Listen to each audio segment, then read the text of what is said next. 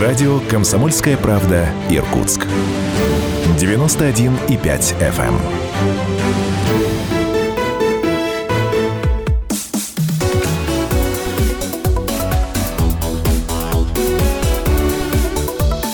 Тема дня.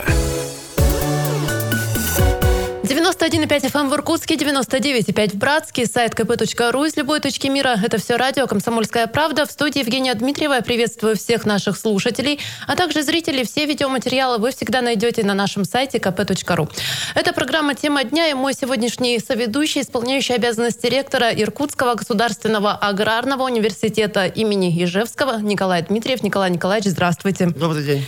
А Николай Николаевич 11 сентября назначен на пост э, ректора выпускник тоже из ХИМ, аграрный факультет. Что изменилось э, с тех пор, когда учился Николай Николаевич ВУЗе? А какое будущее ждет университет? Об этом обязательно поговорим. Ну и в том числе э, затронем тему коронавируса, конечно, как в условиях пандемии ВУЗ работает. Но начать бы я хотела с итогов приемной кампании. Учебный год начался уже, октябрь месяц. С чем подошли, с какими результатами? Добрый день еще раз, уважаемые коллеги. Должен сказать, что Прошедший год был достаточно успешным для РГАУ в плане набора.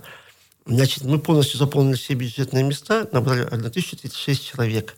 Из них 1016 человек – это очное обучение, и чуть больше 200 – это заочное обучение, коммерческое обучение. Приемная кампания тоже в условиях пандемии шла. Как-то повлияла ситуация на формат? Действительно, компания шла в условиях пандемии, и в этой части нужно было очень правильно, очень внимательно, очень аккуратно отработать с набором, с детьми, которые у нас поступают. И здесь, конечно же, в большей степени использовались и социальные сети, и индивидуальное общение с каждым угу. ребенком, который сдавал документы и поступал. А можете отметить самые востребованные, популярные направления? Нужно сказать, что, несмотря на все отношение к сельскому хозяйству, к сложности и трудности работы в сельском хозяйстве, отношение к сельскому хозяйству в нашем регионе все более и более приобретает живой интерес. Mm. Прежде всего потому, что у нас имеется очень хорошая программа в Министерстве сельского хозяйства Иркутской области при поддержке правительства – и здесь, конечно же, это, наверное, течение времени. Очень интересные специальности – это ветеринария, очень интересные специальности – это энерготеплосбережение, очень интересная специальность – это то, что мы планируем дальше открывать охотоведение или биология. Все это имеет место быть, и, конечно же, ландшафтный дизайн, которым да? стараются заниматься очень многие. В этом есть интерес. А были какие-то сюрпризы для вас? Например, направления, которые не пользовались особой популярностью, вдруг выстрелили? Нет, такого не, не было. было. Как правило, все, что сложилось в предыдущие годы, классически наблюдалось и в этом году. А иногородних ребят много? Иногородних ребят было 280 человек, но должен сказать, что иркутская площадка, площадка иркутского ГАО, она достаточно комфортная. Мы 100% обеспечиваем общежитие. У нас имеется свой поселок, своя спортивная площадка. Поэтому иногородние ребята, которые поступали, 280 с небольшим человек, они полностью обеспечены комфортными условиями для проживания и для учебы. А вы знаете, вот как раз о тяге, э, что ли, к земле, к природе, мне кажется, такой тренд сейчас наметился, что все больше городских жителей, которые жили в многоэтажках, да, в таком э, в городском ритме, они тянутся к тому, чтобы переехать за город, и, наверное, это как-то влияет в том числе на популярность профессий, которые так или иначе с землей связаны. Я не ошибаюсь? Вы абсолютно правы. Наверное, в последние 5-7 лет все больше внимания уделяется желанию людей, людей переехать в сельскую местность. И здесь, наверное, в большей степени играет не бизнес, не возможность произвести сельскохозяйственные продукты, хотя это тоже имеет место, а большое значение имеет желание людей опуститься к земле, самим произвести продукты, именно продукты, не боюсь громких слов, экологически чистые, продукты, произведенные на земле и полученные своими руками. Uh-huh для того, чтобы обеспечить защищенность семьи, защищенность людей, э, детей своих и, прежде всего, обеспеченных их хорошими качественными продуктами питания. А как ВУЗ э, работает с предпринимателями? Потому что в том числе для студентов очень важно э, со студенческой скамьи уже пощупать руками профессию. Ну, должен сказать, что в этом направлении есть определенные трудности и вопросы, которые нам необходимо будет устранять в ближайшее время – так складывается, что не всегда, не всегда вузы идут на встречи сельхозтоваропроизводителям mm-hmm. или другим бизнесменам, или просто каким-то коммерческим структурам. И ВУЗ просто обязан в этом году сделать шаги в сторону отрасли. Не люди должны прийти к нам, мы должны пойти в село. Почему? С позиции своего опыта, с позиции своих знаний, работая и в Иркутском ИИСКе 10 лет руководителем, и в правительстве Иркутской области последние 4 года, я могу сделать один вывод был разрыв между э, сельхозтоваропроизводителями и вузом. Несмотря угу. на очень большой опыт, накопленный в Иркутском ГАО, это очень грамотные ученые, очень грамотные преподаватели, это высокие профессионалы, очень большой опыт научно-исследовательских работ. Тем не менее, не всегда эти исследования доводятся до села. И вот в этой части, вот сейчас то, что мы делаем, это формируем программу не только повышения квалификации, но и программу внедрения научных разработок. И она уже, первые шаги мы сделаем в середине октября после уборочной кампании. Угу. То есть это будет развиваться и будет расти в ближайшее время. Ну вот я сегодня буквально пересматривала сюжеты. Наша съемочная группа не раз в территории ездила, в том числе в Заларинский, в Бейндаевский район. И по моим ощущениям, опять же, а, фермерство, например, опять же, фермерство, оно набирает обороты. И, наверное, таким а, предпринимателям, фермерам нужны как раз и рабочие руки, и студенты, и знания, которые они получают в ВУЗе. Конечно, на сегодняшний день на территории Иркутской области работает очень хорошая программа это поддержки фермерского хозяйства. Э, на эти, на это направление правительством Иркутской области Министерством сельского хозяйства региона выделяется более 80 миллионов рублей. То есть начинающий фермер в первые два года при предоставлении документов Министерства сельского хозяйства может получить на организацию и на приобретение необходимого, необходимой техники до 4 миллионов рублей. Это очень солидные деньги для одной семьи. Но вместе с тем главная и основная задача вуза – это постараться помочь людям избежать ошибок при технологических операциях. Mm-hmm. То есть те базовые знания, которые имеет вуз, тот опыт научных исследований, который имеется, их важно донести для людей. Ведь люди приходят, просто говоря, из ниоткуда. Они приходят, не имея специального образования, ни экономического, ни инженерного, ни другого. Да? И нам важно, важно донести для них, для них азы, ликбез, грубо угу. будем говорить, да, вот таких знаний для того, чтобы они смогли правильно, грамотно построить свою технологию и получить экономически значимый результат. То есть мы постараемся избавить их от рисков, природных факторов и донести для них вот эти знания. О трудоустройстве ваших выпускников наверняка ВУЗ очень пристально следит за судьбой ребят, которые выходят э, из стен ВУЗа. Как с этим дела? Конечно, как всегда, трудоустройство – это очень важный этап и важный, очень важный момент в жизни любого вуза. И мы всегда почему-то думаем о том, что выпускники должны обязательно работать на селе. Mm-hmm. Я немножечко другого мнения, и я скажу, мы с вами воспитываем, мы с вами учим грамотных, опытных, хороших людей. Независимо от того, где они будут работать. Либо в сельском хозяйстве, да, либо в городе. Они могут работать и в любых коммерческих структурах. Это будут люди образованные. Безусловно, мы в своей степени, в большей степени направлены на то, что для того, чтобы насытить и обеспечить сельского хозяйства, сельхозтоваропроизводителей высококвалифицированными кадрами, специалистами по ветеринарии, зоотехнии, агрономии, механизации, инженерии и так далее. Безусловно, это очень и очень важно. Закрепляемость у нас по данным, представленным за последний год, около 60%. Конечно, я понимаю, не всегда люди стремятся в село. Мы понимаем, что это очень тяжелый и очень сложный труд. Не каждый, находящийся в городе, понимает, что э, значит, синокос начинается с 12 июля с Петрова дня. Не каждый понимает, что уборочная кампания или уборка заканчивается не, не тогда, когда опустится солнце, да, в 9-10 часов, а когда выпадает первая роса, это, допустим, 2 или 3 часа ночи. Не каждый понимает, что дойка начинается в 6 утра, и молоко, которое у нас появляется на столе, это тяжелый труд, да, и он требует постоянного и ежедневного внимания – Здесь нельзя остановить станки, нельзя закрыть офис, закрыть дверь на ключ уйти. Сельское хозяйство – это растениеводство, животноводство требует постоянного внимания, постоянной отдачи и постоянной ответственности. Исключить одно звено, и мы потеряем всю цепочку, потеряем весь бизнес. Ну и каждый раз не угадаешь, какая выдастся погода, конечно. в том числе летом, осенью, весной, конечно. зимой, не угадаешь просто. Ну, конечно, мы с вами прекрасно понимаем, что мы находимся на территории Восточной Сибири. Иркутская область – это не Красноярский край, не Алтайский, не Новосибирская область. Это Восточная Сибирь. Я должен сказать, что мы имеем самое низкоплодородное почву на территории Сибири. Если Новосибирск, Красноярск, Алтай, Томск и Омск – это 100, до 100% это черноземы, за исключением, конечно же, Алтая, то Иркутская область имеет только 8% черноземов, а все остальное – это серо-лесные дерново-подзолистые. То есть мы имеем средний и низкий уровень почвенного плодородия. Но при этом почти 200 тысяч гектаров мы положили под, под ложе водохранилищ. Да?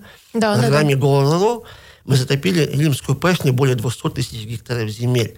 Это, конечно, очень была большая потеря для э, сельхозтоваропроизводителей, для селян Иркутской области.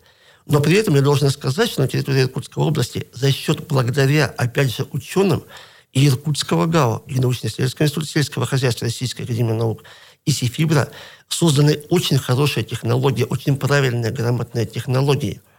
Тулунская селекционная станция созданы великолепные сорта интенсивного типа, а, равных которым нет ни в Восточной Сибири, ни в Сибири. Я просто приведу примеры. Это Тулунская 11 стандарт пшеница, да. Это овес Егорыч, классический. Я думаю, в ближайшие ну, 10-15 лет по урожайности его никто не перешагнет. И данная технология позволяет нам за счет, конечно же, опыта, ответственности и работоспособности людей на селе получать хорошие результаты. Но ведь посмотрите, Иркутская область по урожайности уступает только Красноярскому краю. Мы превосходим по урожайности Омск, Томск, Новосибирск, Тюмень, Алтай. На морально-волевых? На морально-волевых, но прежде всего это на грамотной технологии, на правильном грамотном э, отношении к труду вот, и соблюдении всех остальных элементов. Это очень-очень важно. И здесь заслуга не только людей, которые трудятся на Земле, но и ученых, которые создали технологии и которые с эффектом, большим эффектом используются на селе. Ну что ж, уважаемые слушатели и зрители, сейчас небольшой перерыв. Через пару минут возвращаемся в студию. Напоминаю, мой соведущий сегодня исполняющий обязанности ректора Иркутского государственного аграрного университета Николай Дмитриев. Оставайтесь с нами.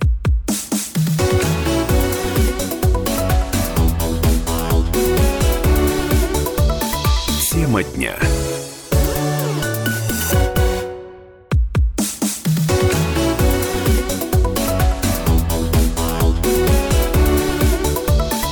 Тема дня. 91,5 FM в Иркутске, 99,5 в Братске, сайт kp.ru из любой точки мира. Это все радио «Комсомольская правда». Еще раз приветствую всех наших слушателей, зрителей и моего соведущего в нашей студии, исполняющей обязанности ректора Иркутского государственного аграрного университета имени Ижевского Николая Дмитриев. Николай Николаевич, еще раз здравствуйте. Добрый день. Эту часть программы я предлагаю начать с того, в каком режиме сейчас работает ВУЗ. Э, ситуация сложная по ковиду в регионе, и мы смотрим, увы, сейчас с каждым днем все больше э, заболевших. А как работаете? Как у вас дела? На сегодняшний день, конечно же, в условиях пандемии мы максимально постарались э, создать условия для дистанционного управления и для уменьшения контакта людей э, в рамках э, существующей пандемии. Все, что необходимо, соблюдается. Безусловно, это полный масочный режим. Безусловно, это средства для обработки – Безусловно, это изоляция людей, которые прибыли с других территорий, как минимум э, двухнедельная. И, конечно же, есть случаи заболевания ковидом. Это невозможно просто было избежать. На сегодняшний день у нас 6 ребят заболели ковидом. Они находятся на э, удаленном обучении. Две кафедры из э, факультета э, ветеринарной био-БВМ у нас были распущены дистанционное обучение. Это тоже имеет место быть. Мы стараемся всеми возможными правильными путями сохранить ситуацию, сохранить управление, сохранить работу вуза. Но возможности для дистанционки, они все созданы. Конечно. Все возможности созданы, работа ведется, все в рабочем режиме, все в штатном режиме. А ну что ж, мы возвращаемся к 11 сентября, а именно в это число, в эту дату Николай Николаевич назначен на пост руководителя вуза. А как так получилось, что вы пришли к этому? Как так было? Какие ваши эмоции были, когда вы поняли, что все, все утвердили, будете руководить? Безусловно, для любого человека, для созидателя, для лидера, для человека, который способен достигать какой-то цели, какой-то задачи, получение э, высокой должности, это прежде всего очень большая ответственность. Это очень большая. Я работая в правительстве Иркутской области, я работая в научно-исследовательском институте, я, безусловно, всегда был связан с вузом, который закончил в далеком 84 году на экономический факультет. Вот. И при согласовании заместителя министра сельского хозяйства Российской Федерации Вайзом Максимом Иосифовичем э, были проговорены основные условия, прежде всего, то, чтобы ВУЗ должен развиваться. Мы проговорили основные программы, мы проговорили основные условия. И я дал обязательство, я дал слово, что я дан ВУЗ смогу вывести из существующей критической ситуации. Я понимаю, куда идти, я понимаю, что делать. Но самое главное преимущество мое в этой ситуации то, что я вернулся в очень хороший, в очень грамотный, очень работоспособный, профессиональный и квалифицированный коллектив. Если бы этого не было, я бы никогда не сделал данного шага. Я знаю, что люди способны на очень большие, серьезные вещи. Они способны на результаты, на очень хорошие, солидные результаты.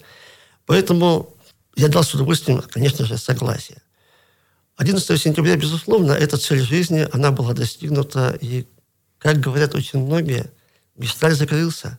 И теперь нужно показать всем, что мы способны получить хорошие результаты, и мы способны к большим делам, серьезным делам. Вы выпускник 84 -го года, сейчас 2020 а, Могли бы вы обозначить, что ли, а, в какую в лучшую сторону вуз изменился, а возможно что-то, что утеряно, и надо было бы вернуть, и возможно ли это сделать?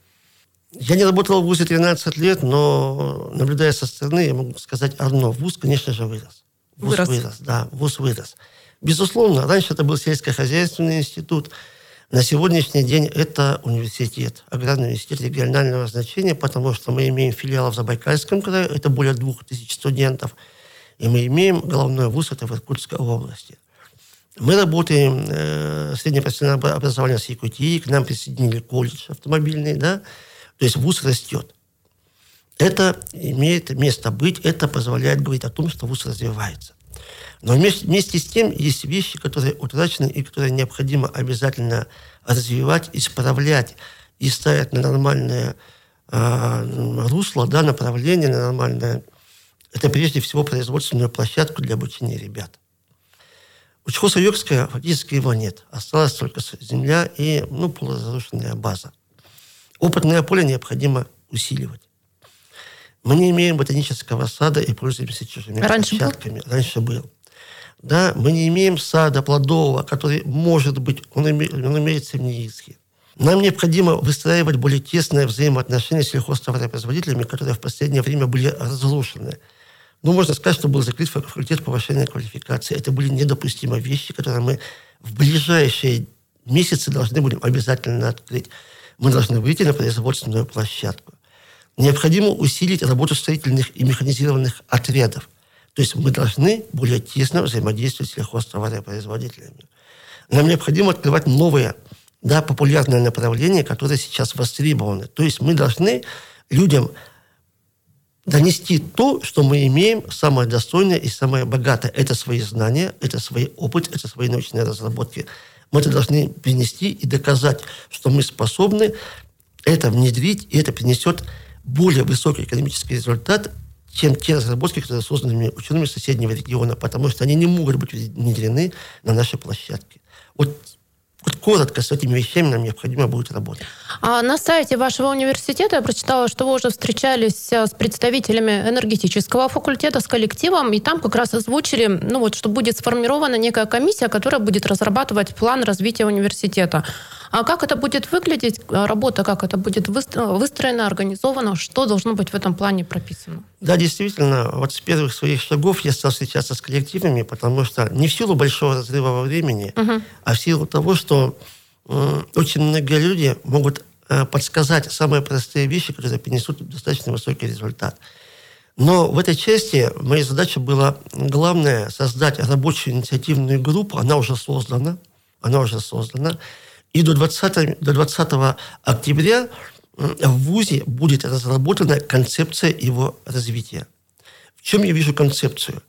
Прежде всего, это мы должны положить на бумагу, положить на бумагу э, все основные перспективные направления развития вуза.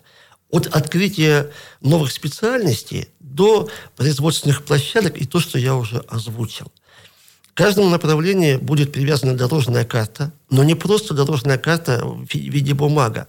В этой дорожной карте будут четко указаны исполнители, и не просто исполнители, а качественные, грамотные, работоспособные, инициативные люди, которых я буду утверждать каждого отдельно. И каждой дорожной карте, каждому исполнителю будут привязаны даты, которые мы постоянно будем отмечать, мониторить и оточковывать. Я убежден, что через пять лет вуз будет совсем другим, если мы сможем это положить на и сможем осуществить. А я убежден, что мы это сможем сделать. Ну, интересно, я так понимаю, что, например, создать ботанический сад или плодово-ягодный сад – это достаточно дорогое удовольствие, а вот финансирование, оно из каких источников идет? Конечно, на сегодняшний день финансирование вуза находится достаточно сложном состоянии. Мы имеем убытки, да. В отчетном году э, Министерство сельского хозяйства Российской Федерации выделило 530 миллионов рублей на покрытие долгов. Это очень солидные деньги, да. более полумиллиарда. На сегодняшний день есть также задолженность э, порядка 57 миллионов рублей, но при этом мы имеем вне бюджет около 170 миллионов рублей. Я считаю, это невеликие, небольшие деньги. Это небольшие деньги. И поэтому на сегодняшний день, используя свой опыт, используя опыт соседних регионов, мы уже выстраиваем отношения. Еще не вступив в должность ректора, я слетал в Забайкальский край mm-hmm. вместе с заместителем министра сельского хозяйства Иркутской области Жилкиной Натальей Геннадьевной. И там мы в течение двух рабочих дней провели серьезные встречи. Это исполняющим обязанности губернатора Забайкальского края, заместителя министра сельского хозяйства Забайкальского края, заместителем председателя законодательного собрания Забайкальского края, с директором Россельхозбанка Забайкальского края. И во всех случаях было выстроено понимание. То есть мы пришли к людям, мы, не мы вызывали людей, мы пришли к ней. Были оговорены основные вопросы, основные способы поддержки и финансирования. При этом мы предлагали свои программы, свои направления, свое участие и те мысли, которые мы способны положить, и ту экономику, которая в конечном итоге перейдет на завершающих этапах. То же самое было выстроено на территории Иркутской области, только здесь немножко полегче, потому что я работал в правительстве, угу. и я хорошо понимаю коридоры власти. И как работает все И это. как работает, как все весь механизм работает. И я скажу, в Иркутской области выстроено полное понимание с правительством Иркутской области, прежде всего, это понимание и поддержка губернатора, потому что при встрече э, с э, Увайдом Максимовичем, заместителем министра сельского хозяйства, Российской Федерации Ивановичем было озвучено то, что будет полное понимание, будет поддержка ВОЗа. Председатель попечительского совета у нас является Алдаров Кузьма Романович, это заместитель председателя законодательного собрания Иркутской области. Мы также надеемся на его поддержку, понимание. Она будет, мы будем, потому что он курирует вузы Иркутской области, конечно же, он председатель нашего попечительского совета. Но, безусловно, это финансирование. У нас хорошее отношение и понимание с Министерством сельского хозяйства Иркутской области. На сегодняшний день своим коллегам по вузу, вот там, где я встречался, инженерный факультет, энергетический, я говорю одно. Я не могу просто прийти в правительство, в заксобрание и сказать, дайте мне денег на закрытие долгов. Я должен прийти с программами, с программами, которые принесут развитие региону, и вот эти программы правительство может открыть финансирование. Мы не будем просить, мы предложим свои услуги, свои результаты, и тогда это принесет действительно желаемые вещи. Ну что ж, спасибо большое за интересную беседу. Вам желаю, Николай Николаевич, правда, чтобы все получилось, ваши планы воплотились и раньше, чем через пять лет. Плодотворная работа, и ждем всегда в гости. Спасибо. Спасибо.